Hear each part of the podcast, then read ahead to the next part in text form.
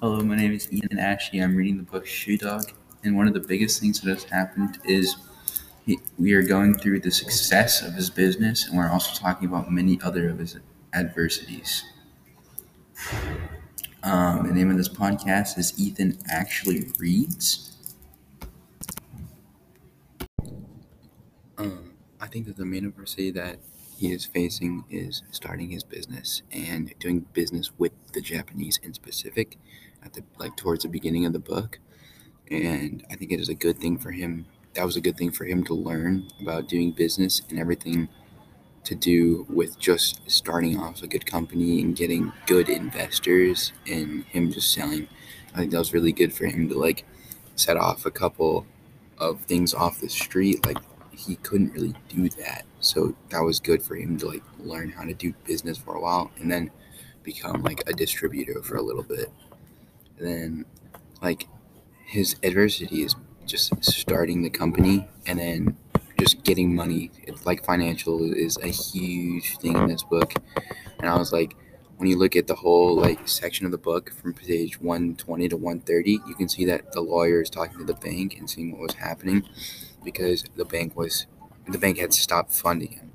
And then you can see that eventually the lawyer wins the bank over and gives and shows them good enough evidence to show that they were wrong and that they should still be funding everything. And that's when kind of yeah, he was doing a really good job of protecting Phil. So I definitely think a big connection is Jeff Bezos because if you look if you look at the difference differences between Phil and him, they both came from nothing to something. They both became billionaires. They both had had to go through starting companies and finan- and the financial side of things because they didn't have much and they were starting things. They both relied on their friends and the bank, and they and they both failed multiple times. And you can see that that made them a better person and a better like company owner. So I think that Phil is a very hardworking guy trying to make it from nothing to something, and I think I think that Phil's story is very intriguing because so many people around the world could do this. They just don't choose to. Like he was just a normal guy, and people just don't have the confidence in himself to just start a business and see how it goes. Like, yeah, there's so many bad things. Like obviously the financial side, if you're wanting to like start like a big business and stuff, like you're gonna have to get that money and stuff. But you could definitely say that a lot of people could start doing stuff like him. Some things that I noticed between the book and real life is that you can definitely tell that there are similar stories. When you're looking at an entrepreneur entrepreneurship and what they have to go through, it is very similar to what other people go through in real life. When you see the NBA draft, you can see the kid had no offers coming out of high school, but he got drafted eighth in the draft. It's it's like when people do the business side of things. They like Phil, he tried to get the most out of what he could by talking to the Japanese, but he was never good at it. He even had to buy a book called Doing Business with the Japanese. On page 36, even even though he was just looking around, you could tell he wasn't good at business. He's owned up to it. He couldn't even sell, sell pieces of paper on the streets.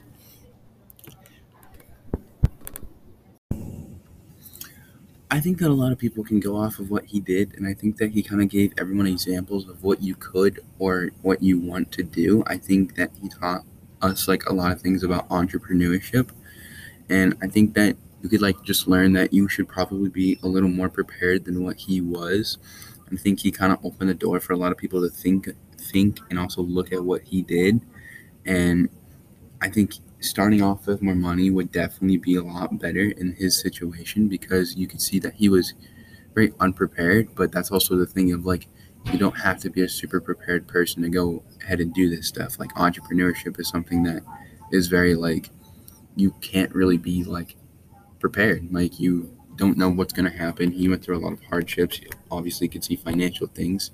But I mean, some of the things that you can see that he did is that he traveled the world and I mean you could do the same. He was talking to the right people and you can start off small, get bigger. Like he started off small like just selling things and then he started talking to Onitsuka. And then you can see that he's changed a lot throughout the book. You can see once he started making money, he started to change and it started giving him making him better decisions and it relieved stress for him because he started once he started getting employees started moving his businesses out to the coast and everything and then once he broke off from Onitsuka and started making his own money and the bank didn't really agree with that at first but after all the banking situations and stuff it kind of turned into a pretty good looking situation for him he started Nike he started going through everything and when he started doing that he kind of just became Nike. All right, for this last little bit of my podcast, I will just be thanking y'all for listening. And I know y'all are sitting in the classroom right now looking at the board, listening to my podcast. Either that or I'm holding it up in the air at max volume. But uh, I'd just like to shout out the absolute unit himself, Gus Bus. I'd also like to shade, shut up, kid. I also like to shout out Cade. I'd also like to shout out Reed. All good podcasts. I'm liking them. They have very good stories to them.